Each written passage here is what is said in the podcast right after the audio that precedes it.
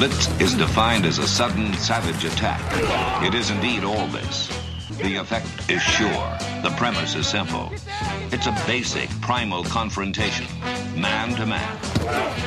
No excuses are offered, none accepted. Welcome to the latest edition of Longhorn Blitz with horns247.com. Looks like a radio station.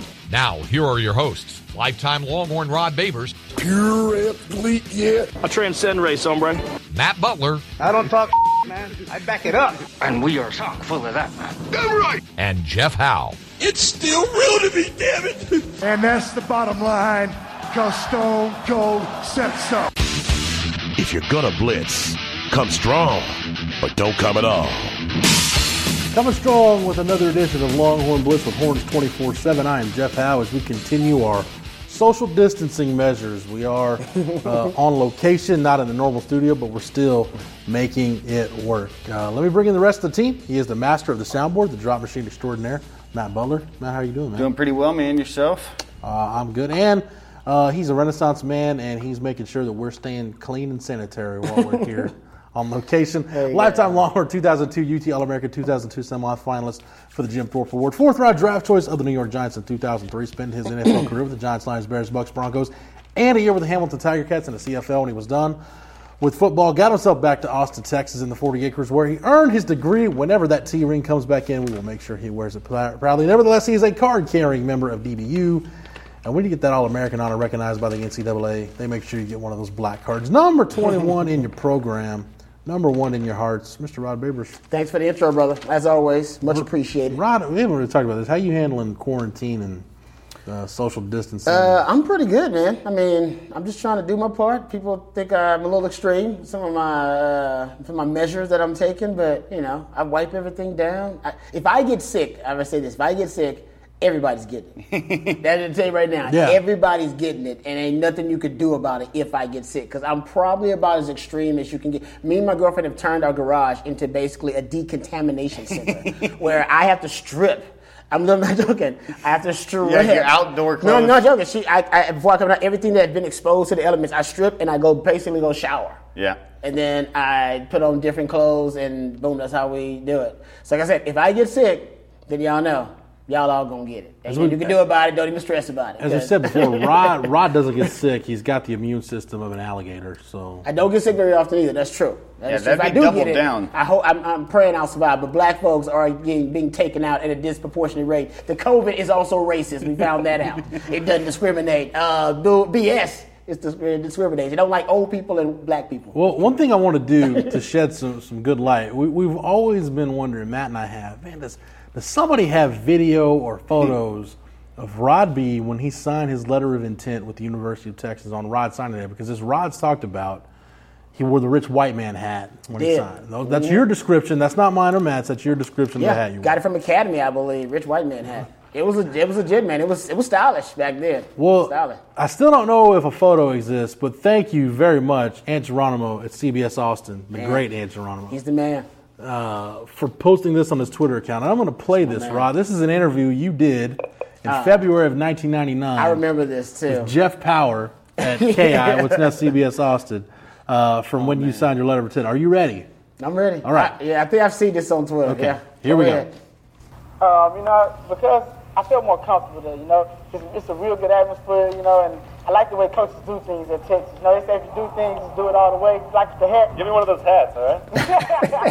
It was just the best school for me, and I felt There you go. A young, a young Rod Babers. Oh man, dude, that's crazy. You were still Roderick Babers at that Dude, point. that is wild. Even hear uh, myself talking back then about Texas. Yeah, um, I, I think when I was referring to Texas doing it big, you know, think about what Mack Brown was selling back then. He was going to complete the stadium, and we was going to come in with the number one recruiting class, and you know everything was going to be bigger and better. We are going to win a national title. So, in my eyes, like Texas was doing it a big, doing it about as big as any university could have done that I was that I was considering at the time, which was what A and M, Colorado, Penn State.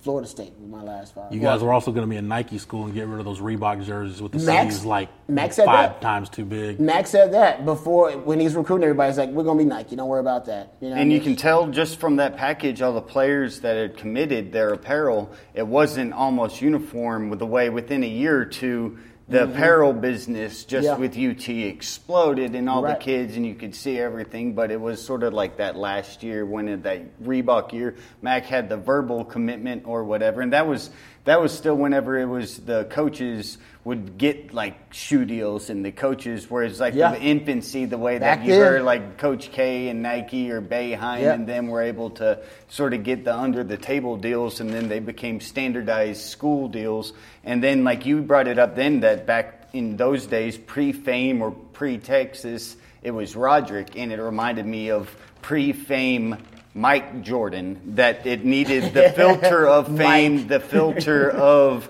being on a national display. Basically, when a whole mass audience gets to consume you without knowing you, how they label you. And just like how you, before your personal life, you were always Roderick, but then it just takes one quick portal to go to UT and you have this massive entity that then has you just quickly. One per- person references you as Rod, you're Rod for life. I think it was And- Mack actually. I and- think Mack was the one that was calling me Rod. and that's the same Honestly. way with Mike Jordan, that he was Mike until he hit that shot, and then he was known forever by the, everybody across the land that was Michael Jordan. And it's just sort of crazy how like you can be labeled by the people that don't know you just from one quick shot at fame and one time your life's changed. You know, if I'm not mistaken, they try to do that with Roddrick Muckelroy.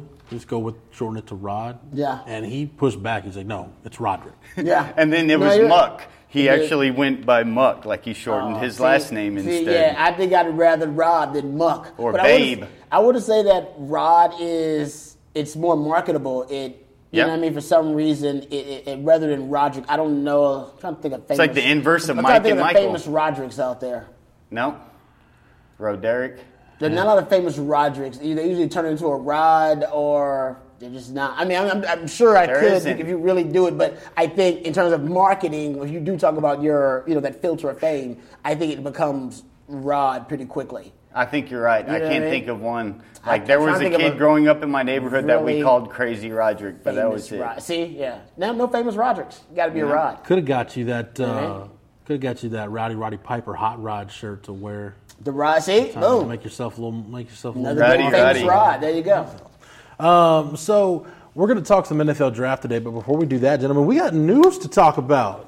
A little football news. Yeah, how Other about than that? just a press conference or a chat or anything else with Tom Herman's got going on. We definitely appreciate Tom Herman's time uh, during this downtime. And it's like he said, hey, he's got nothing else to do. He's got just block out some time to answer some questions and whatnot. Tarik Black, the Michigan wide receiver, we've heard about this for a while. He's been the one name in the grad transfer market that Texas has been looking to potentially add. And Rod, he announces it Tuesday night. He's coming to Texas. We don't know when he's going to physically be on campus because we don't know when anybody's physically going to be on Yeah. campus again. But here's my take on where th- what this move means with Tarik Black. I think there's two different layers to it. I think one, for the receiver position itself, you're taking a guy, and here's the key thing to remember. Yes, he's had two really bad foot injuries while he's at Michigan, one on each foot.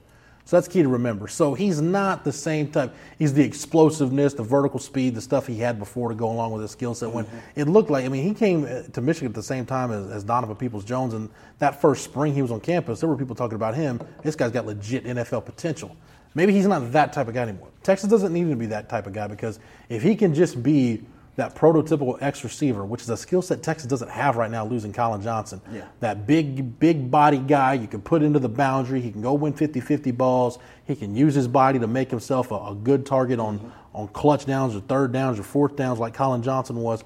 If he can just do that, it alleviates pressure on Brennan Eagles to kind of not ex- overextend him and ask him to do things he's not comfortable doing. You can continue to bring Marcus Washington along at a steady pace. You don't have to rush Troy Omeire. You don't have to basically ask guys to, to do more, get them out over their skis and overextend them. And two, and Arad, I think this is this goes back to the Mike Yurcich hire and kind of everything we've talked about with this offense going into 2020 how do you maximize the last year you've got with Sam Ehlinger? This window you've got with Sam Ehlinger, you've got one more year. How do you maximize that? I think this is Tom Herman saying, we've got a chance to add a guy that brings a dynamic to the offense we don't have. And if he's healthy, he can bring that dynamic. We'll see if he, how healthy he is. But I think this is just Tom Herman saying, I'm not leaving anything to chance.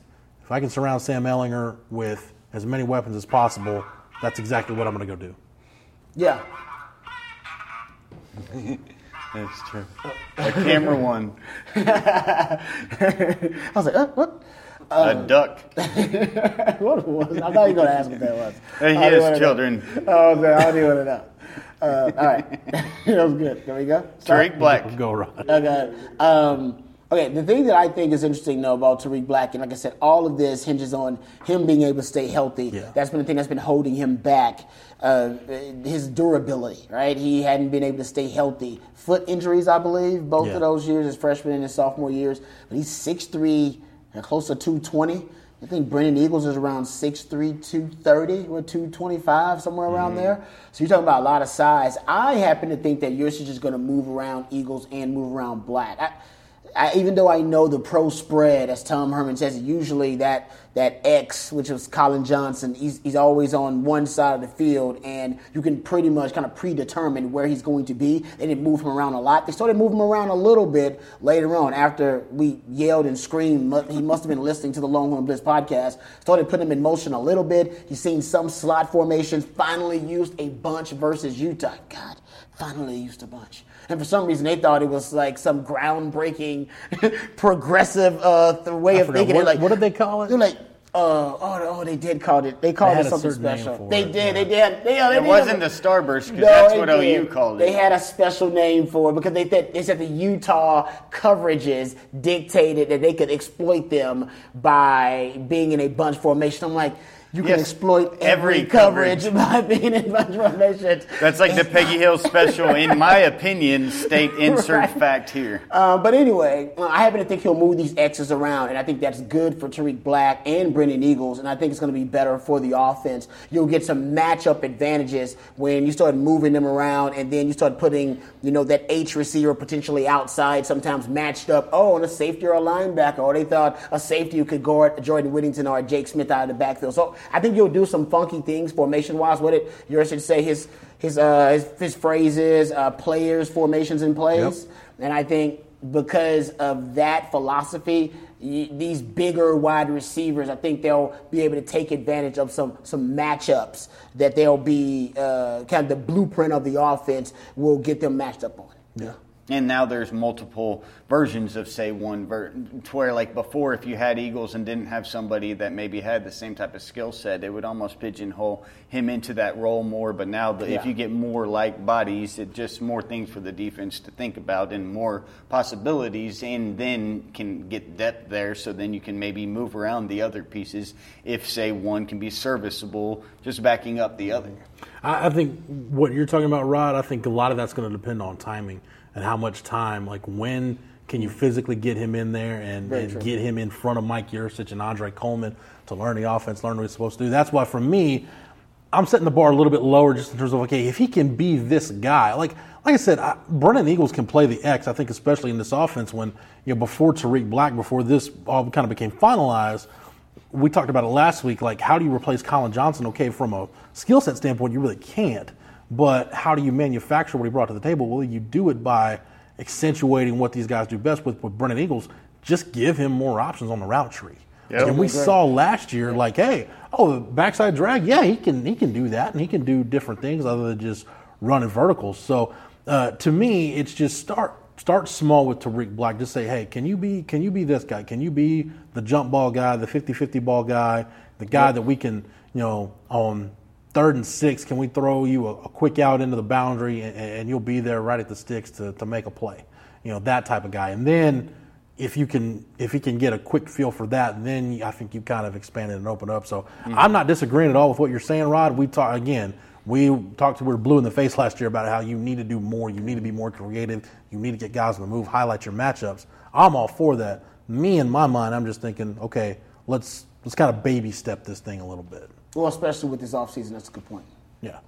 You got anything else to add on that? Well, Matt? just if he can conceptualize the offense, how fastly he can be integrated into it. You know, that's the type of thing when you have some grad transfer guys or guys that are the veterans, but you're coming from something that's a foreign offense to where you're at now. So you may think it may be time since he's a grad transfer that he could come in seamlessly. And those are just the case by case basis that are already hard to predict. And then this offseason, even tougher to predict. So when you see his skill set, you can sort of can hope to see where he fits in, but it's all about how he can conceptualize into the offense. I just, you know, I continue to, of all the things Tom Herman's done, guys, I mean, this is the one that maybe I give him the most credit for is continually not being satisfied with where the roster is, Mm-hmm. and you're constantly on the hunt to. Can you add a JUCO guy? Can you add a grad transfer? You got a hole here. How do you how do you maximize this roster that you've gotten this season? And look, that's something that I hammered Mack for for a long time because I never Mm-hmm. understood. Namely, with Mack, it was the reluctance to pursue JUCO guys. Yep. And you know, it was like once you know Donald Hawkins kind of worked out, I was like, oh yeah, JUCO guys aren't that bad. It's like well, we've been telling you for ten years now, JUCO guys aren't that bad. Didn't he have a couple like early on? Wasn't like was was Raphael Raphael Randall wasn't a JUCO guy? Was was he a JUCO guy? Technically, he was a JUCO guy, but you know, with Big, Big Cat, Cat it was, was a little bit, it was a little bit different because they recruited him out of high school. And, I know. So yeah, I Brian mean, Bradford was a JUCO guy, wasn't he? I think he had a couple early on. That's what I'm saying. I think It was basically from 2000 to 2010, he didn't deal with them. But back then, I will say there was a stigma about JUCO guys for whatever reason. I mean, that's why you know K State was like the island of misfit toys, right? Because they had so many JUCOs. There was a stigma about it, about JUCOs and about transfers and all that kind of stuff too. Uh, I think these days, uh, guy, I mean, coaches are willing to to roll the dice more on JUCOs because they understand there are a myriad of different reasons as to why guys end up at a JUCO. Yeah, Not and- always. He was troubled, and you know he's a knucklehead. Matt had basically got the program to where he felt as if almost like he had gotten above that level and didn't need that. And it took a year like 2010 to level back down and realize, no, we need true. to fill gaps and fill holes because it was from Alfio Randall until about 2011 that Texas even looked into JUCO guys, and it took that 2010 season happening for him to sort of recalibrate how he had viewed it and realized, well, you know, if I'm getting beat by all these JUCO guys on these other teams while my guys that I have offered early, kept, and brought in, he was like, no, there's a balance here that we need to be able to marry between the two. I think some of that came from Stacy Searels too, because Stacy Searels Yep, came from kind staff. of that, that Nick Saban, Will Muschamp school SEC. of hey, you want me to get this offensive line fixed? I can't just fix it with high school guys. I got to get some guys in Need some grown men up that in can here. play. Yeah, I hope been proven already. I- I'll say this too. You brought up Tom Herman and how there's certain aspects of his philosophy about roster management, which you know you you really uh, you you, are, you believe that they're favorable not only uh, to to help the roster and to build the roster, uh, but also I think they are they're the continuity. They help with the continuity of the overall team think about it. You, you just brought up, you know, the, the JUCO thing and him kind of strategically picking out JUCOs. We Mhm. brought up the fact that, you know, when they recruit guys, it seems like they have a contingency plan for them. Like, uh, you know, if, if Rojo can't play uh, quarterback, I, you know, we can play running back. Or, Yep. you know, this guy, if he can't play this, he can play linebacker. It's that they always have like a contingency plan or a backup plan for a play. Even DeMarvion Overshown, which also helps with, you know, roster, overall roster management. You Yep. guys, you know, we talk about the bust rate a lot, right? That helps decrease the bust rate. I- so I think there are some little things that he does that that and when he came in initially, and we had all the you know the offensive identity crisis for Texas. You you had the the, the they were how the positions that were bereft of talent, right? Quarterback, running back. Tight end, hell, offensive line. Just pretty much the entire I mean, offense, yeah. basically, you could say the whole offensive line, but yeah, we were in the midst of an offensive identity crisis, and yet he came in, and I'd say probably within two years, uh, both most of those positions, those position rooms, were filled with what you would call talented depth, but it was unproven. It was a lot of got talented guys there, so he's really good at that. I, I would say as a as a coach, one of the things that I would uh, compliment him on is his overall his roster management philosophies. Yes. Yeah. And the development, that's a different discussion than Mm-hmm. roster management. But his roster management has been pretty damn good. This philosophy on quarterbacks, recruiting two every other year. Yep. You know what I mean? Like And then it, if you it, lack- it all makes sense to me. Tight ends, because his pro spread philosophy, that's kind of the connection between the pro ideology and the spread philosophy. A lot of the things in terms of his roster management, I really, really do like. Yeah, because if you like development, you can still manufacture something out of that player because of his versatility Yep. and find out another way to where it doesn't go from being okay well this one guy say that this one quarterback or this one corner if he cannot be that position now it's a bust. That's a real quick way to failure. There's only one way to failure. And if it fails you can really stack those up quickly and now your 85 man roster really can be deteriorated if you don't do that if you have guys that can then switch over and you get something out of it. It's what we've been talking about the last few weeks, but we see it across the board and at multiple positions. It isn't just a guy Yeah. changing down the D line; it's switching to the other side of the ball or Yeah. something along those lines, which was something that maybe was more foreign to previous staffs. Yeah. No, he builds in fail safes within his uh, Yeah. blueprint, which I like. The uh, you know development, Football as you players. said, Rod. That's that's a different story. I mean, That is a different story. and that's He's- that's to be determined. I mean, the book the, the book is still jury's still very much out on whether this program can wholesale develop guys and get them ready for the next level. And I think what the NFL draft showed, it showed a lot of numbers, but I think one number it showed, hey, if you're winning a lot of fo- college football games, you're probably going to end up producing a lot of really high draft picks. So the correlation is obviously there.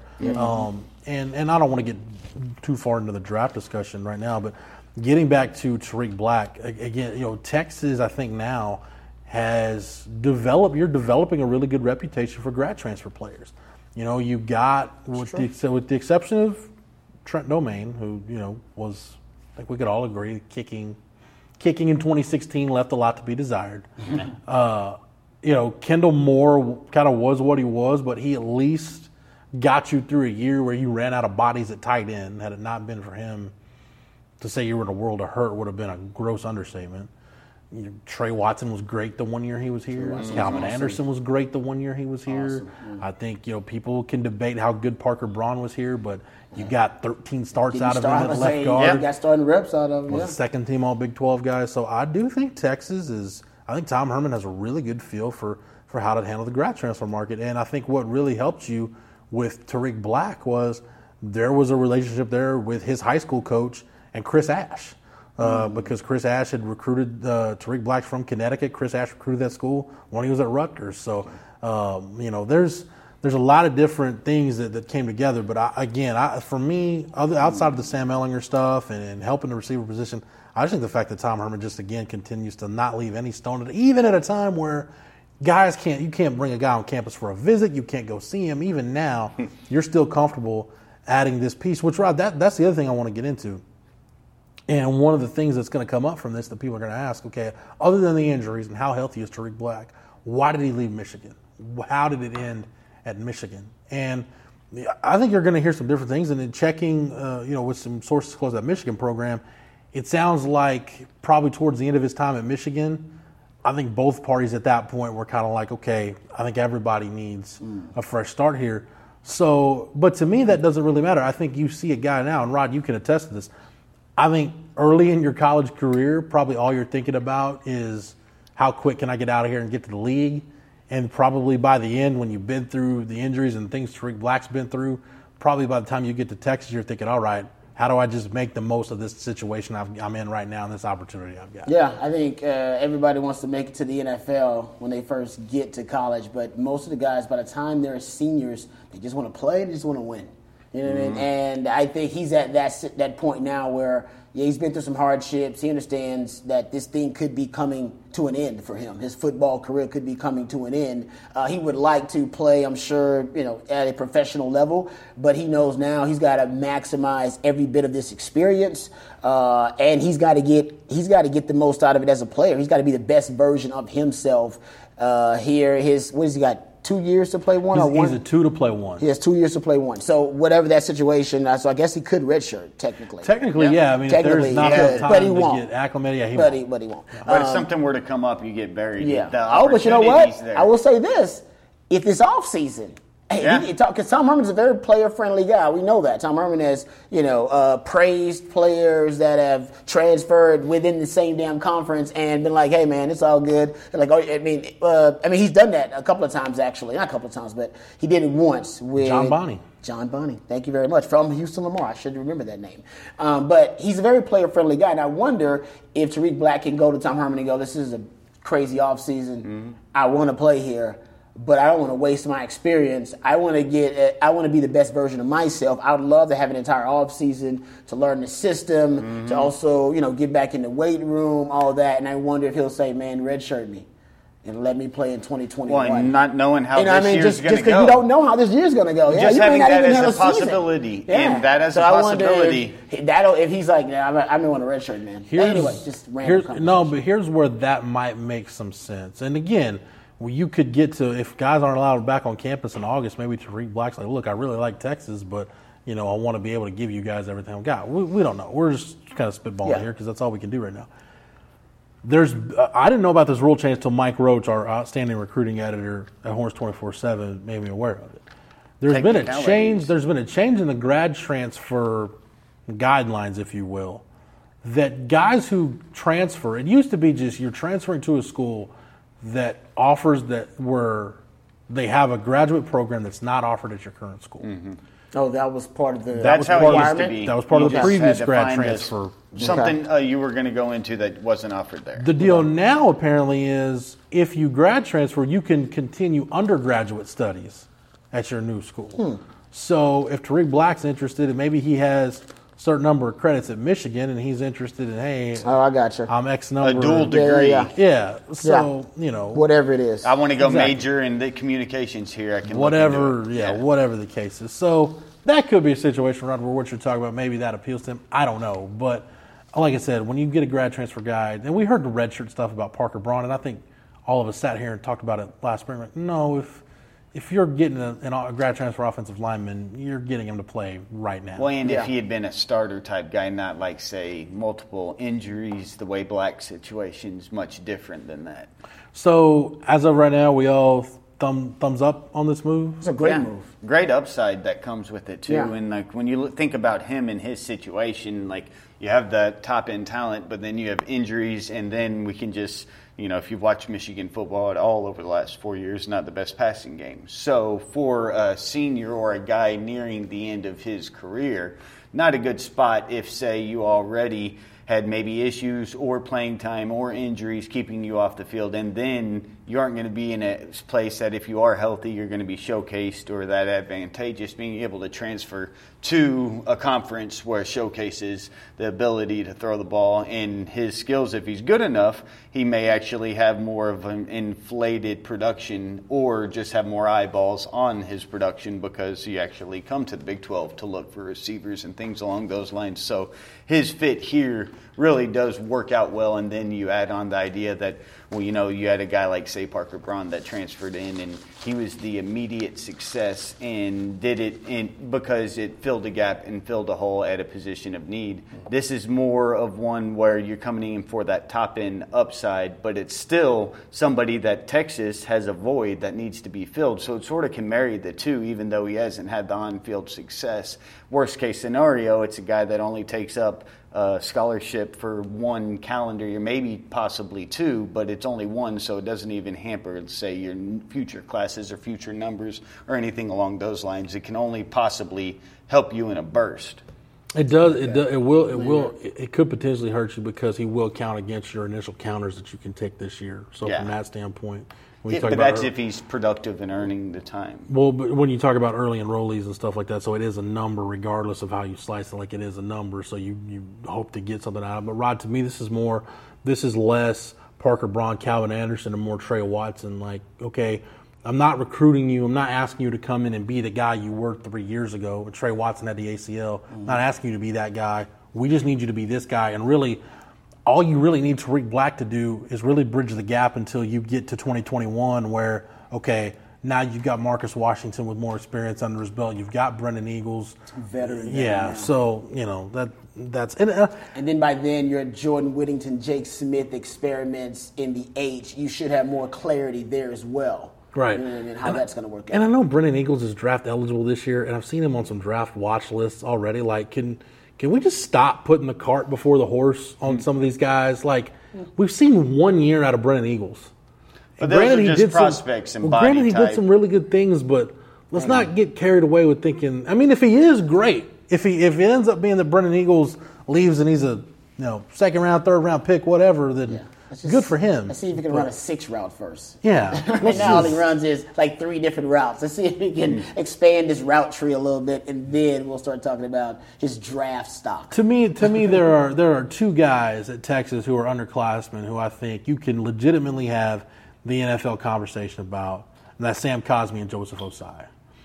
And I'll, I have I it about Caden Sterns. Yeah, I- Sterns for sure. I I think throw Sterns is another guy you have it about. I, I throw Jalen Green in there maybe on the fringe, just be, just because just, Just- because of his body Size, type, skill yeah. set, He's a and how big yeah, corner. Jalen Green looks like an NFL corner. Yeah, Well, and that's where a good would throw Sterns for Double sure, but even a. BJ Foster, if he's healthy, because we haven't even seen a fully healthy version, and just with his body type, the way it aligns, the same way the people talking about Eagles aren't Texas fans. Those are going to be draft people that are just looking across the scope and looking at uh, this guy's this size, this speed. He's a power five guy. We're going to need 20 wide receivers that are going to get drafted out of seven rounds. Who can even be the possibilities of those? To where if you're looking at the micro, the only one realistic to think would be like a Cosme or a Sterns. But if you're looking on the macro overall, where which body types, which guys were highly recruited, which ones may work out there, then you can add in those fringe guys around them. So let's go ahead and talk about the draft. Uh, just from the standpoint of, and Rod, you and Matt, I know you follow the league more than I do. Rod, you follow it more than even Matt does. Um, if I had to rank the fits in terms of where the three draft picks went, Yeah. I, it fits like a glove with Devin Duvernay in Baltimore. Which Mm, oh my God. do the Ravens ever have a bad draft? Uh, it's been a long time. I don't know yeah. if I, yeah, it's been a long time. Even going Yeah, from yeah. Ozzie Newsome to Eric DeCosta, they still you look at their draft, you're like, wow, the Ravens got better, and we've said that like for JK Yeah, John Dobbins. Harvin.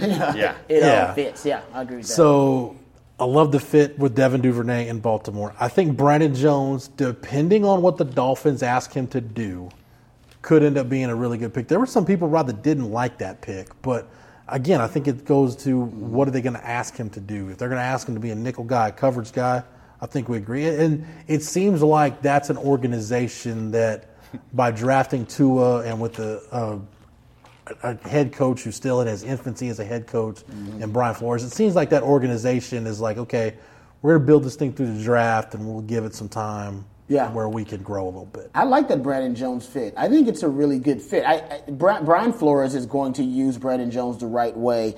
The Belichick disciples, Saban, Patricia, I mean, you name them. Mostly, they want to play man-to-man coverage. Even Romeo Crennel, they play. They believe the ideal coverage. There, the dogma of Belichick is that the ideal coverage is man-free.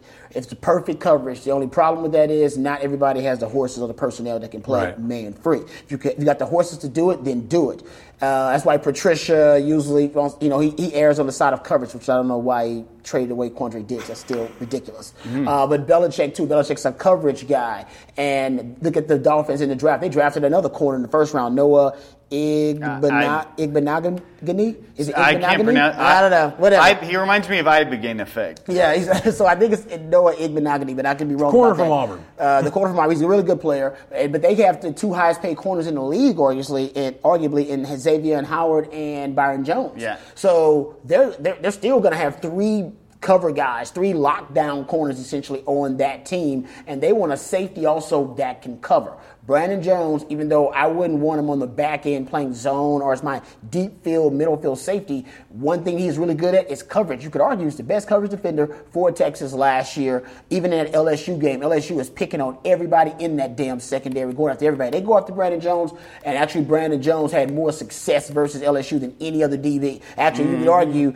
that he won more than he lost when they targeted Brandon Jones in that game versus LSU. So I think they they watched the film and Brian Flores, who wants to play a lot of man to man, he's like, I, I can trust Brandon Jones to cover a tight end, to cover a, a running back, to cover that third, fourth wide receiver. I can trust him to do that. He's hmm. shown that ability. And in that system, if that's the way they use him, man, he could end up being a star. Yeah, 'cause he, really, he could end up starting pretty early too. You know, they got Adrian Colbert's their starting safety. Yeah, the funny. I'm uh, not- nothing against Adrian Colbert. He's a good player, but he's bounced around from team to team. Originally drafted by the 49ers, Mm-hmm. bounced around. He's a good player now, and he's proven to, uh, to be a really good professional. And he's going to start for them, projected to be the starter. But I, I wouldn't be shocked if Brandon Jones is cracking that starting lineup by his season's end. For- oh, yeah, he could even be starting early on just because Yeah. they've put people into the fire early on. And like I was just happy with that landing spot. At the time, I was a little worried, but when I saw the way the draft played out for the Dolphins, they're actually all in on this being their core of their future. Yep, he was the he sixth pick of 65. They had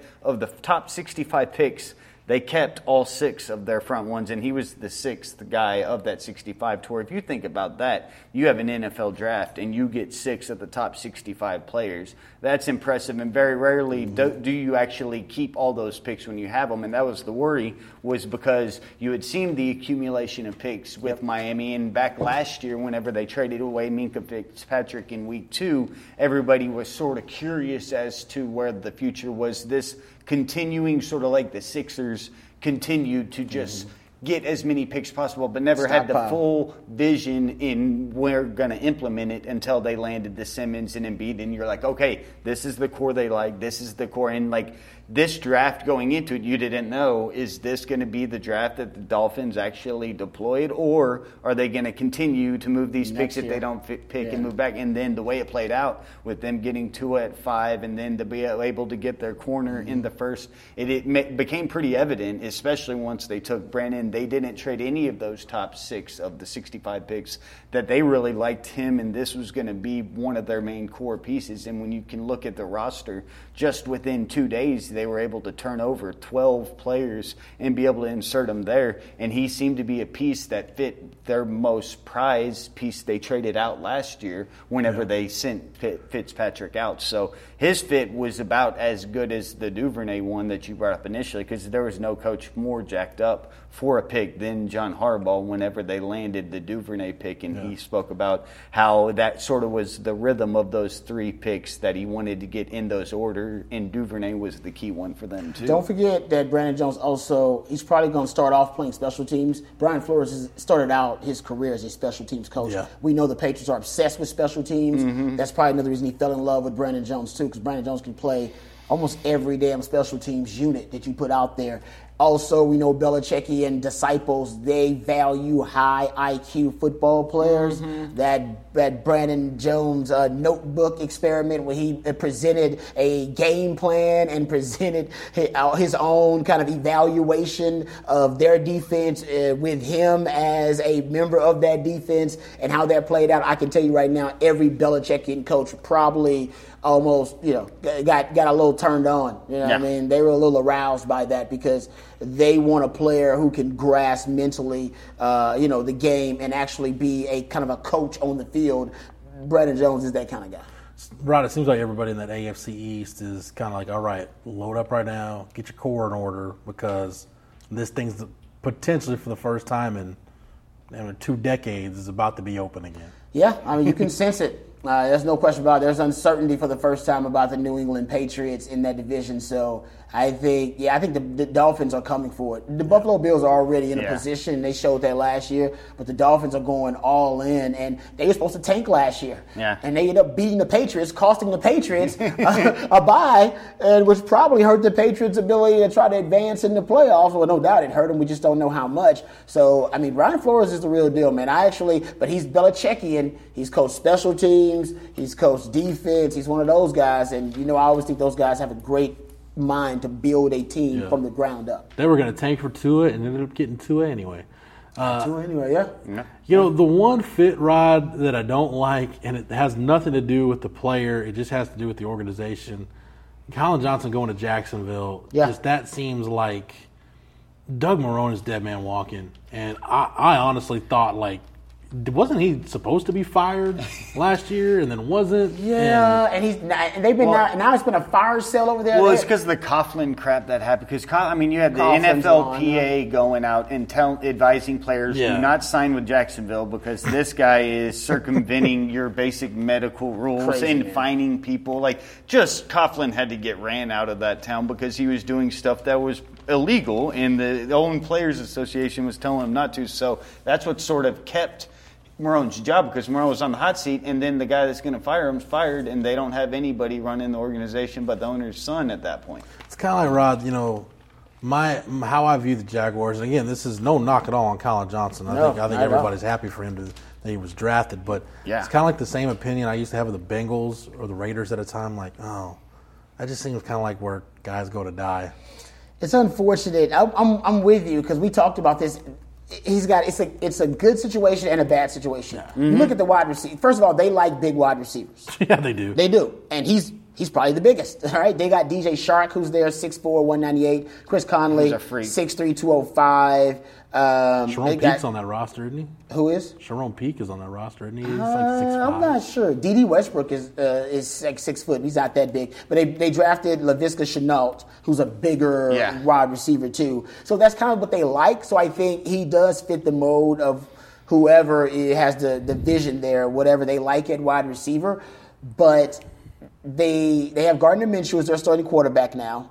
All right. I think Collin Johnson, if he gets opportunities as was a fifth round pick, I think he will impress the coaches. The only thing that made his draft stock drop, we all know, is because he got hurt, which which that off, uh, uh, that just hurt his ability to hit to, to play on the field. And when he's not on the field, then he can't make those Cirque du Soleil catches that are highlight catches that are all throughout his film. If you watch his film, all he does is make ridiculous uh, catches that show his catch radius, that he can high point the football, and he doesn't need separation to do that. You learn that when you watch Collin Johnson. Now, if you don't watch Collin Johnson enough, all you think about is, well, he probably runs like a 4-6, and I don't think he creates enough separation. But when you watch him, you realize, oh, he doesn't, that's not his X-Men ability. That's mm. not where he sets himself apart. He sets himself apart when he's even with a guy. When that ball becomes a 50-50 ball, he makes it an 80-20 ball. He gets enough reps in practice. He will show that.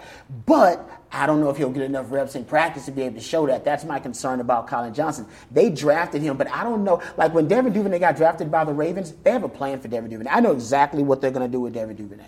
I, I literally, I, can, I know exactly what Yeah. they're going to do. It's, it's, it's so simple. It, it- they, they're going to turn Devin Duvernay into what Deebo Samuel is for the San Francisco 49ers. That's a cheat code they don't have in their offense that they mm-hmm. want in their offense. They want a wide receiver with running back tendencies. They're going to line them up in the flex, line them up tight there sometimes in the slot, and they're going to use them as part of the backfield motion, the reverses, and then they're going to put them on the jet sweeps, and they're going to run the pre-snap motion with Devin Duvernay coming here, and then that's how they're going to try to basically use the momentum of the defenses against them. They got even the J.K. Dobbins thing makes sense because he's going to be the Oh guy that helps God. him run in between the tackles. He had more rushing yards than any other running back from the shotgun this year, more rushing yards than any other running back coming out of college football uh, from RPO rushes this year. Who runs more RPOs than any other team? Lamar Jackson and the Baltimore Ravens. Yeah. So they're going to pound the rock inside with Mark Ingram and J- J.K. Dobbins. They're going to stress the seams with Devin Duvernay Hollywood. and Mark Andrews. All right, so they're going to stress the seams. Now, if you want to double down and put eight in the box to try to stop them from pounding the rock inside, go ahead. But just know that Lamar Jackson will exploit and expose your edges. So you mm-hmm. better make sure you keep contained. They got Justice Hill to help them do that too, as a running back that can hit the edge. And then as Hollywood Brown is going to raise the roof on Yeah. every play to keep that safety back. They have so many different different you know problems they're going to present to a defense. It's impossible to solve all of them on any given play. And Lamar Jackson just got to figure out, okay, what are y'all trying to stop on this play? You gonna stop the you gonna stop the inside run game? Okay, just want to know. Right? We- You know what I mean? Like it's gonna be so easy for him. So that's what Baltimore's doing, and you can see it. Like I can visualize it. I can visualize Devin Duvernay either stressing the seams, or you know, right down there with the safety, or that nickel back stretching the field, or stretching them horizontally with him being a part of the backfield action in the running game. He's going to be their Deebo Samuel.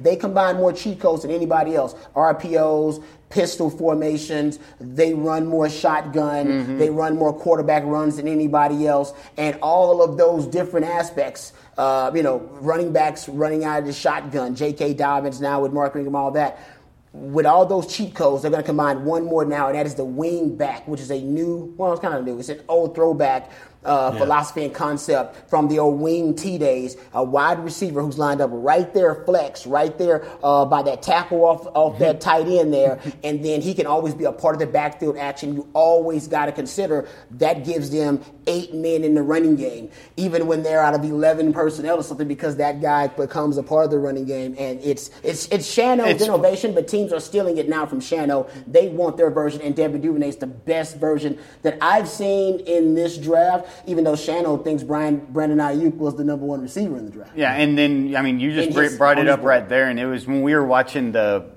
uh, Aggie play play game that we did in here back five weeks ago or whatever, and you saw what you were just describing with Duvernay right off the tackle was where Greg Davis was lining up Roy Williams. If you look at his end arounds, whenever it was an innovative Oh, yeah. idea, but right. like it was odd seeing how tightly split in almost as a tight end. He was in those formations, but it's just to be able to quickly get that service into the backfield and around Yep. the backside, and that's exactly what Duvernay's uh, skill set because he can motion out into any type of receiver mismatch or into the backfield Yeah. if you aren't going to just keep him there if you don't already have it. And like when you couple in a guy like Dobbins, because when you heard first last year Justice Hill, seeing how Justice Hill was used was great, but seeing like when I first saw J.K. Dobbins get drafted and see the, I mean, I immediately thought of Vince and Chris- the two two thousand yard season that Chris Johnson had with Vince Young next to him was because of the fact that you had that dual threat and just the quickness. And I mean, it's just a step, but Mark Ingram didn't necessarily have that step. Now you needed somebody to pound and to plod, but when you saw Justice Hill back there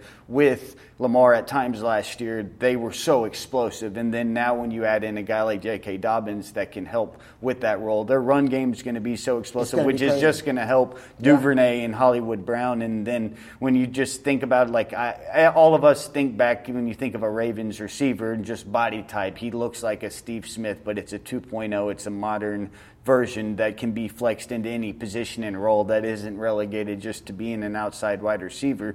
And Duvernay couldn't have landed probably at a better spot. Ron, I, I love that you, uh, and I appreciate the fact that you throw me into the group of football theorists because that's kind of how my mind works. Oh, yeah, man. And have, did you back in, in any point in football? Did you play in a wing T offense? No, played against a couple in high school though. I, Yeah. I did play in a wing T offense. Yeah, man. Old so school. I'm very familiar with it. And, and you know, there's some teams in high school, you know, Liberty Hills, the prime example around Great Austin, they run slot T. Yeah. And the one thing, the wing T and the slot T, what it's all about, it, it's all about misdirection.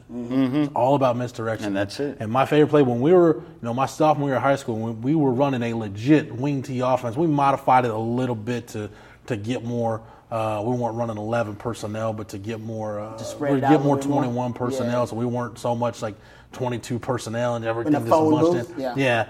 Um, so we spread out a little bit. But when we were running um, a legit wing T offense, my favorite play out of that was it was a play we call X26 OE, which is basically just like a wing back sweep, which you get, mo- get motion going this way. And then come you pull, the- oh, and the yeah. Hmm. OGE, you pull the off guard and the tight end, and the wing back's coming back. So that I mean, it, is- it was like thing it's like it butter too. all the time. Man.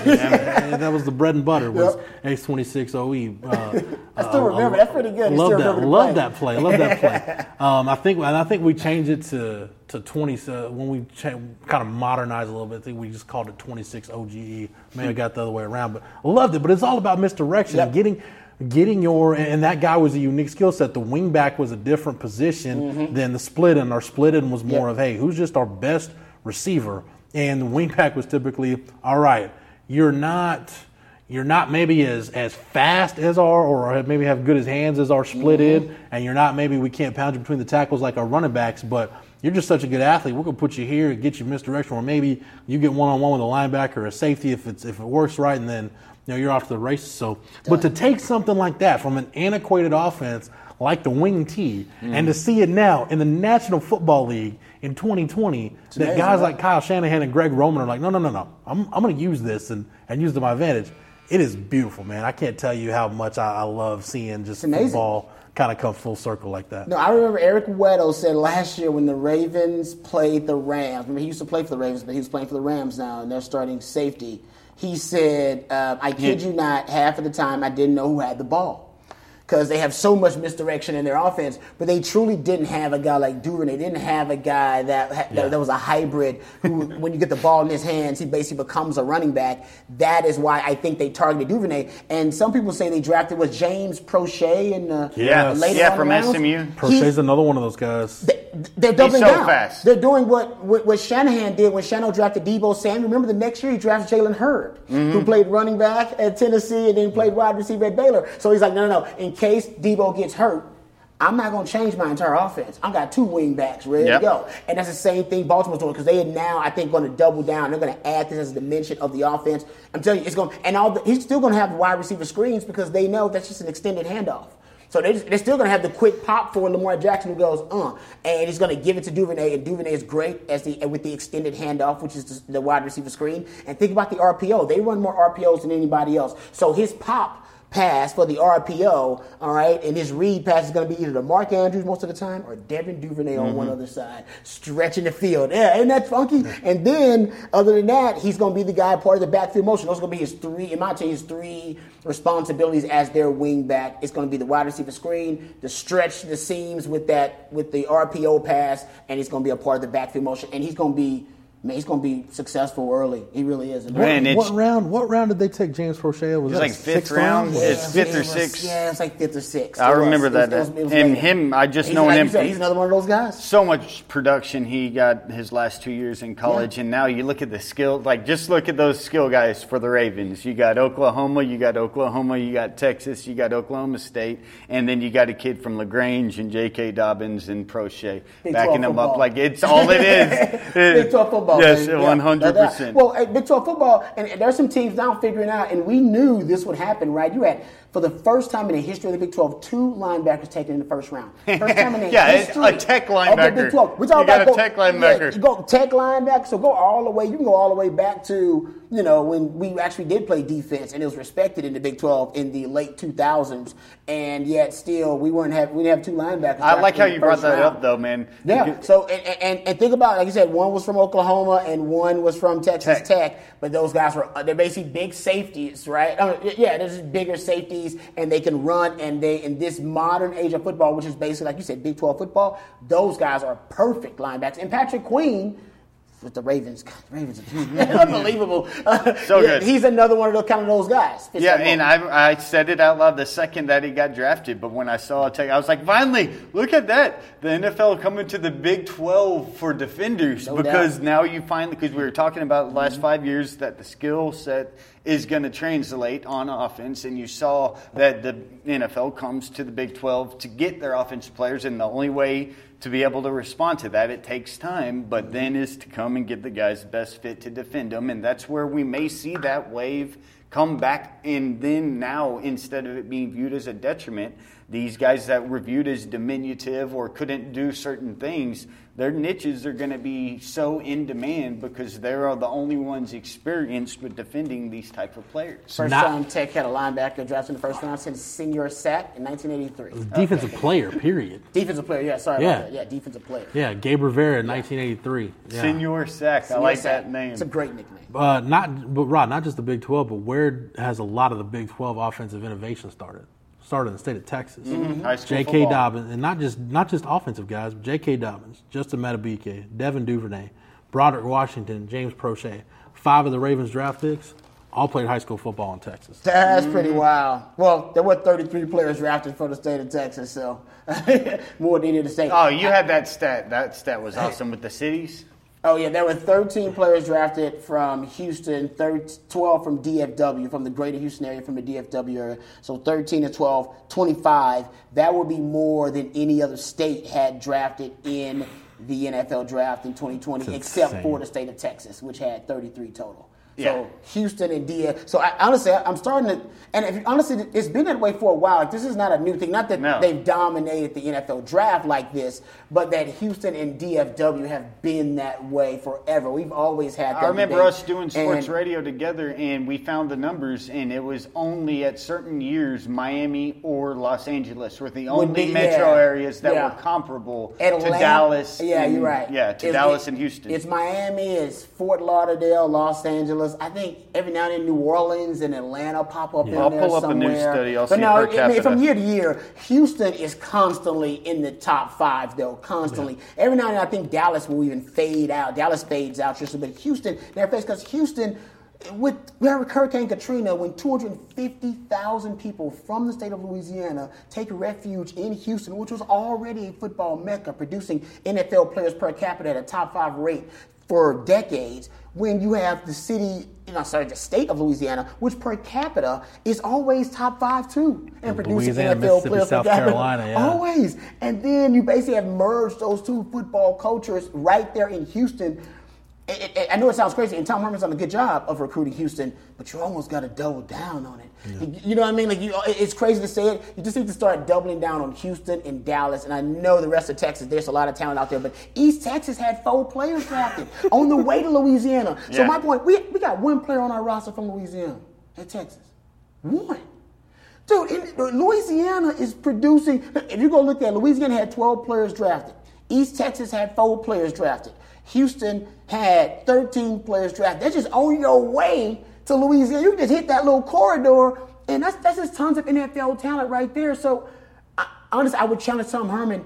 You got to start getting a presence in Louisiana, man. Because Mack had more of a presence in Louisiana, I think, Well, than Tom Herman does. Because you got to You when, got to, when you when you talk about recruiting in the state of Louisiana, you, you got to look at it from two different mindsets. There's North Louisiana, kind of Shreveport area, which Mhm. which your East Texas, Tyler, Longview, that's going to bleed into Northern Yeah. Louisiana, and then you talk about recruiting Metro New Orleans and Baton Rouge, which is that's a total. You got to have if you're going to recruit there, Rod, you've got to have somebody that's got ties to that area, which is Mhm. why Charlie hiring Brick Haley. Charlie wanted to get a foothold in Louisiana. Hiring Brick move. Haley was really, really smart. And lo and behold, they got a guy who's got a chance to play in the NFL and Malcolm Roach out of, out of Baton Mm-hmm. Rouge. Undrafted free agent for New Orleans, ninety-five thousand dollars guaranteed in that contract. That's pretty damn Which, good. when when you look at that, though, I didn't realize the Saints only had five picks in the draft. Yeah. And didn't draft a defensive lineman. Not that they need one because you've got, they invested a first round pick in Marcus Davenport. They signed Malcolm Brown as a free agent. Uh, you still got Cameron Jordan on your roster. true. So it's not that they needed draft picks, but Malcolm Roach is going to have a chance. I mean, I think he's got a chance. I think he's got a real shot to make that roster. If not, make the roster, then be a practice squad project for Yeah. somebody because he's so raw. You talk about someone who's so malleable. When you're, you're a defensive coach, you look at this guy, you say, "Hello, so you played linebacker and also Mm-hmm. played DN and D tackle." So you beefed up to, to almost 300 pounds for the combine and still ran a 4.8? I mean, I just got to figure out somewhere to play. So I think New Orleans, which you know, I think they're just a very progressive organization, a smart orient, smart, mar- smart-minded organization, I should say. Mm-hmm. I think they'll take a chance on what they already have, but I think they'll actually try to put him on a practice squad if he can't make that roster. But no, he's got a shot to make the roster, man. He's a good football player, and he's a coach's son. Like he gets it. Yeah. you know he does. Yeah, and Zach Shackelford in Tampa, he said that. Yeah, I look, The Bucks only out. I don't know the Tampa Bay Bucks offensive line roster, how many of their guards can play hmm. center, but they've only got one center on their roster. Is that true? Yeah, Ooh, so he could be getting some. He could be giving snaps to the goat. That'd be could. awesome. Now you know how it is, Rod. If you're That'd if you're the awesome. if you're the rookie undrafted free agent, you're not you're not take, Hey. giving snaps to Tom Brady in minicamp. I'm just saying, they only got one center there. That can happen because that one center, sometimes, you know, they're like, oh, Yeah. no, let me throw you a different situation. Oh, you tied. Or if he's the only center, they're like, we don't want him to get hurt, so let's put that little rookie in there let No, him go take some. I'm telling you, man, you'd be surprised. You'll end up with Tom Brady fondling your your nether regions because you end up getting a, giving a snap to the GOAT. No, I mean, hundred percent. I mean, I, the second I saw that he signed, I immediately thought of Lyle Sendlein, and Lyle did the same thing. He just was a guy. He took a spot at a camp from an area that had a good veteran quarterback, and within two years, he's starting at you know center and Super Bowl. with Sendlein's a better Warner. player than Shackelford. Yeah. Can I, t- can I can I just tell y'all real quick? This is a funny story. And Rod, you just mentioned that, made me think of it. My my JV football coach described how uh, because Rod, you know, football coaches when at a time when everybody's under center, Mhm. football coach talk about you need to get pressure, you need to get some pressure. So is he like a knuckle? So my, J, my, I remember, my, my, I remember my JV football coach telling quarterbacks he would come over to the offensive line. He's like, "Who's who's my centers?" Because you know JV coaches don't know names. Like, who's my center? Who's I'm a center. This is him talking to like a come over here. 15-year-old. And then he's telling quarterbacks, he's like, I remember what he said. He's like, "What you want to do to get pressure?" He's like, "You see, show me your middle finger." So he's like, Here, I've heard this. See your, see your knuckle right there. You want to make sure you get it right there, right near his bunghole, right there, and just give it a little pressure. I've heard the same thing from a coach: a knuckle and the grundle. See, that's what I'm saying. That's you know you. If, hey, if that's a great story. You can say Tom Brady, you know, knuckled me in my perineum. You know? Well, and then think about it, like That's we're great- talking great about, story. and this I'ma is just an about everyday conversation in high school football with mm. 15 year olds. Yeah. Nobody talks about how centers are actually trained technically, but that is it. That's They that's really- what they tell you. Like, you, They're you, you, like, put a little pressure right there. Got to get It's pressure. very graphic. That's Yeah. why people, I love the shotgun. It's like, What? you know what? Let's just socially distance ourselves and just give me the shotgun. Oh Like, coach, like anybody else want to, anybody else to snap? No, coach, I'm good over here. If you're Shaq, you be like, Shaq, you want that? You want Tom Brady there? So you be like, can I work some? Uh, can we work some under center with you, Tom? You, would you mind for a I'll second? go. Uh, Well, I'll and go work is- on my kick slide over here. I'm- Isn't even getting into some of the foul stories where, like, you talk about a lineman that just didn't want to have to go to the bathroom, so they just go in their pants, and you're just sitting there I was dealing Mark with this. Schler has told that story. Yes, before. And just Yeah. slapping around. Yeah. I All ne- right, you just ruined it, man. Thanks. I never- It's a I nice never- bit that you just Schler- killed. a guy named Stink. You know, Rod, you want to watch something freaky on film that, that I tried to replicate? and- Shanahan and I tried to replicate in high school one time to a high level of failure. Go watch pass blocking film of Randall McDaniel and watch his stance.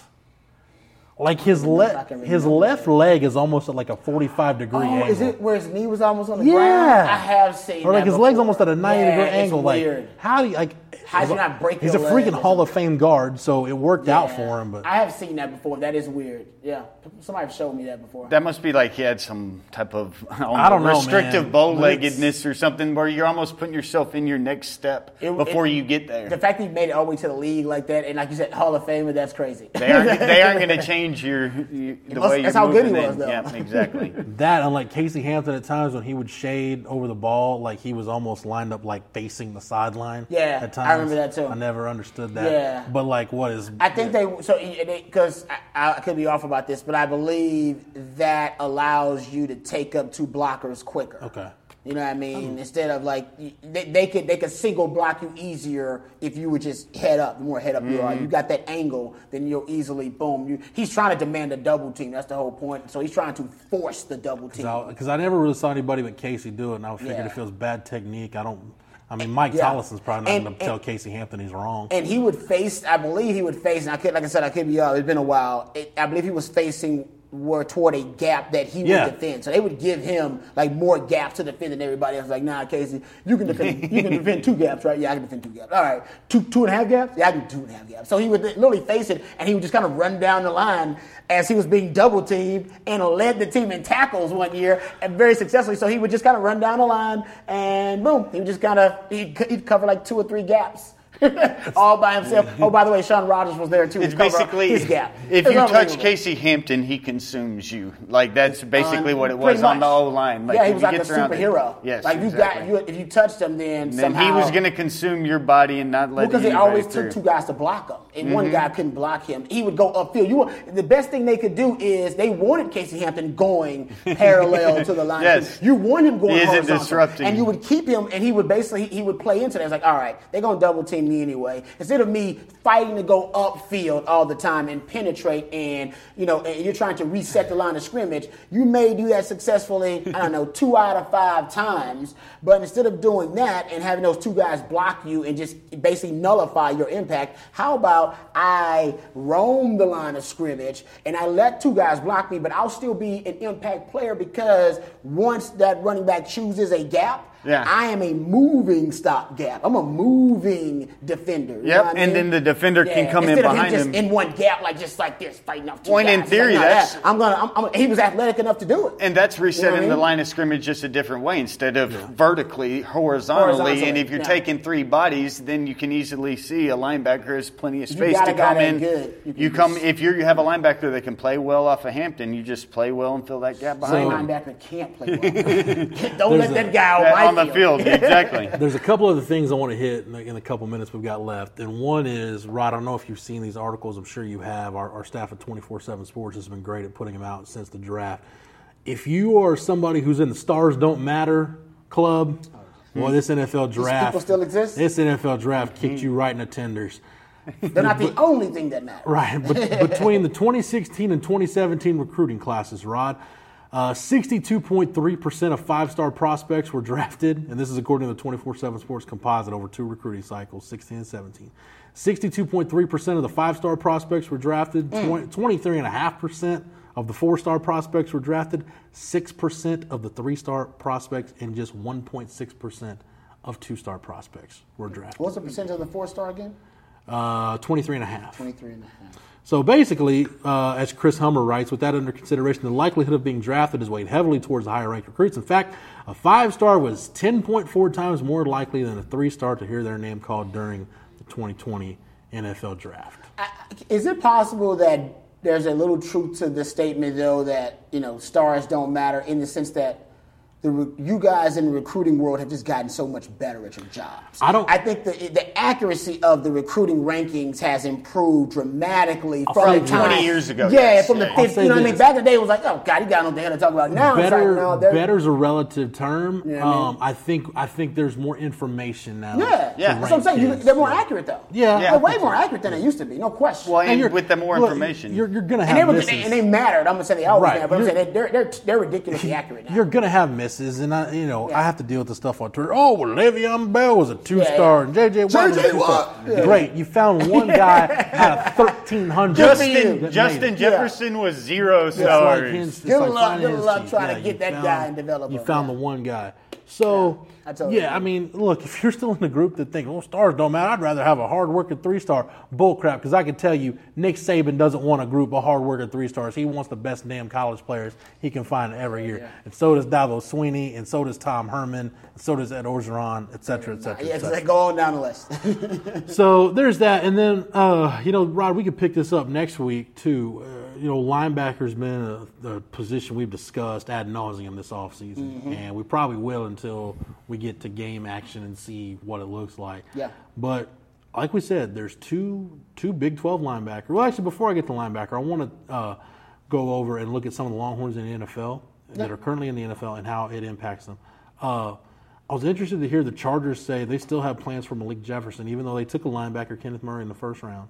Uh, that they still they had high grades on Malik Jefferson coming out, and they're going to give him a chance to to make their roster. yeah, we talked about the culture of football. It helps Malik Jefferson. I I mean, would- that's that's Big 12 football they're playing in the NFL. And the Chargers, they love speed. Period. Yeah. They'll play seven damn DBs. They got you to put in the speed on the field. It helps to have a linebacker that can run. So I thought that was interesting. Yep. Uh, the other thing, you know, the Vikings taking Jeff Gladney the first round. Saw that. And I was like, I well, maybe that's not good for Kris Boyd and Holton Hill. But then I remember, well, you know, they let Xavier Rhodes walk. I think they cut Xavier Rhodes and they let Trey Waynes walk in free agency. So it, it sounds like, right, it sounds like they, number one, it sounds like they like Kris Boyd. And two, man, it, until Mike Zimmer is ready to give up on Holton Hill, which it doesn't sound like he's ready to yet, tho- those two guys still have a chance to make that roster. Man, we all know if Holton Hill Yeah, they're gonna be had on a the better roster. head on his shoulders, he'd have been All American that year.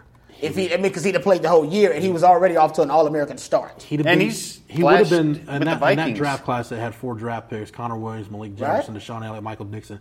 He'd have been the first off the board. You know what I mean? Like he and he's we talk about the NFL body that you love about Jalen Green. Holton Hill long. He looks like a Seattle Seahawks corner. He looks like Richard Sherman out there sometimes. You know what I mean? So I can see why Zimmer's like, all right, he's got some knucklehead in him, but he's cheap as hell. I didn't have to pay nothing for him. You know what I mean? Yeah, and now I don't have to worry about on weed. dollar. And him and Kris Boyd are, you know, I- I think he's hoping Kris Boyd. There's a story about it actually. They in, in their local papers. Just, some Tribune up there or something. Uh, Minneapolis Tribune. It could be, yeah. Um, where they talk about Kris Boyd and Holton Hill and how they kind of believe that Kris Boyd's a good, uh, having this kind of calming effect on Holton Hill that it helps to have because they how close they are. They're brothers, DBU, of course. Well, and they're both in the two deep right now. Like they, Um, yeah. and if you watched the end So- of the season last year, Holton Hill was an impact. Yeah. player They both So- committed to Texas on the same day together. Yeah, So, and Holton Hill, of course, even in the NFL, has had to face some demons. You know what I mean, and fight some of those demons. But I think they his upside is ridiculous, and he's so cheap, man. That's the one thing. You, having a high upside and being cheap. Ask Aldon Smith. All right, he'll get you a lot of chances. Randy Gregory, you got a high upside and you're really cheap. Hey, you know what? NFL will give you a shot. And maybe they're just hanging out in the off season, but I've seen he's been with Earl Thomas a lot too with Holton. So Mm-hmm. like that may only help. And then the idea that you don't have to worry about weed suspensions going forward. So we like know who that's Holton's huge. agent is? Is his agent David Mulugheta too? Yes, I believe. Mm, I don't think so. I don't I'll know double if check is. I don't know if it is. It, it would make sense that it would be because of all the connections, but I don't know if it is. My point is, if it is, that helps too. Because I mean, he might be the. He's one of the top five agents in the I don't league think right I don't now. think he I don't think uh, David was representing him coming out, but Okay. he might now. I'm gonna say because of the family, it's a I, the Longhorn connection with David is, is big. So I Yeah, you get yeah. that, that Kenny Vaccaro, uh, Yeah, Earl, Thomas, yeah. and H Town with the Deshaun Watson thing, and Holton's from H Town, so he spends a lot of time. The H-Town. two other guys I wanted to hit on real quick, Rod. You know, Malcolm Brown still chugging along with the Rams, and they drafted a running back in the second round, but Sean McVay is still adamant like he really likes Malcolm Brown, and Loves they're going to keep giving Malcolm Brown carries. Yeah, I mean it's weird. Like Malcolm Brown has, has had this weird career where undrafted free agent, special teams guy now. Five stars though. But people are like, and, and and every time Sean McVay gets asked about a running back, you ready to upgrade? He's like, no, we, we, we like we, we like Malcolm Brown. Malcolm But he, Brown's he good. is a great complement of a, of a lot of different, you know, tools, running back, great running back tools. You know what I mean? He is, he is, he's got a great base and got great balance. He's not speedy, but he's not a slow running back. He still can run off tackle if you need him to. He's got a perfect complement of speed and power. I've always, we've already loved Malcolm Brown. That's why y'all gave him five stars, for God's sakes. Uh, so I'm not shocked about that. Darrell Henderson's still there with Yep. the Rams too, and they drafted a running back. Was Cam it Cam Akers, Akers? yep. So yeah, he's gonna be a part of it, man. Like I said, it's crazy that he's outlasted Todd Gurley there. We'll, uh, we'll carry the linebacker stuff to next week because I want to get more into that. But the last guy I want to mention real quick, Rod, however you slice it, this is a huge offseason in Dallas for Connor Williams now because you drafted Connor McGovern last year and he's going to be healthy, and it sounds like they've got big plans for him. And Tyler Biadasz just kind of fell in their lap. Yeah, man. And we're like, hey, we got to go up and get this guy. He's still here. There's no way we thought he was going to be here. Yep. So with Travis Frederick retiring, you, you've got Joe Looney at, uh, probably just for one more year. Um, there's been talk maybe Connor Williams can cross train at center a little bit. Maybe he ends up being their swing guy. But man, for a guy that started day one as a rookie, this just became a massive offseason for Connor Williams as far as his future in Dallas. Yep, I'm with you. And I have heard that they are thinking about cross training him at center too. Wouldn't be a bad idea. He should be very open to it because Yes. the more things you can do, uh, the better. I mean, the more rosters you'll make in the NFL. But the Cowboys, listen, they always they love O line, and even when they have depth at O line, they've doubled down on it. And now it's paying off for them. The Travis Frederick retirement, so at least they have options with Connor McGovern and now with Connor Williams too. But Tyler Biadasz, hell, I wouldn't doubt if he's end up starting for them by the end of the season. I mean, this was a guy, Rod, that was on the Yeah. board in day two, and Yeah. we're thinking, okay, he's going to go at some point, probably here in the third round. Yeah, I, I wouldn't doubt if he's the starter there. So, but I'm with you, Connor Williams. Yeah, it's kind of a do or die year for him. He's, he's supposed to be cracking that starting lineup somehow, and I know he has, but I don't know if he's, he's disappointed at times too. He's been inconsistent, but he's still a young It player. seemed like he was starting to get it a little bit before he got hurt last year. yeah, he's s- still a young player though. So, all right, well, that, uh, that's going to wrap it up for this week's show. We'll get to linebackers next, Grace. I think that's a really in depth conversation uh, that we can get into. Uh, Matt, thanks for everything, man. You're more than welcome. Rod B, thanks for the time and the knowledge. Anytime, brother, anytime. For Matt, for Rod, for everybody at the Austin Radio Network and the Horn, 1049, 1019 AM 1260, streaming on the Horn app and at hornfm.com, where you can get Rod B each and every weekday on the triple option from 3 to 7. Shameless plug. You can also get me and Craig Way on Light the Tower each and every weekday from 10 to noon. And thanks to Matt, you get all of our archives, classic interviews, classic shows on the Longhorn Blitz SoundCloud page. Yep, just type in Longhorn Blitz. And search Horns 24 7 podcast no matter how you get your podcast Apple Podcast, Google Play, Stitcher, Spotify, anywhere you get your podcast. You get us, State of Recruiting, and the flagship. Just search Horns 24 7 podcast. For the Horn family, for the Horns 24 7 family, I'm Jeff Howe. Thank you so much for downloading and listening, and we will catch you again on the next episode. You've been listening to Longhorn Blitz with horns247.com. Remember, for the latest Longhorn news 24 7, visit horns247.com.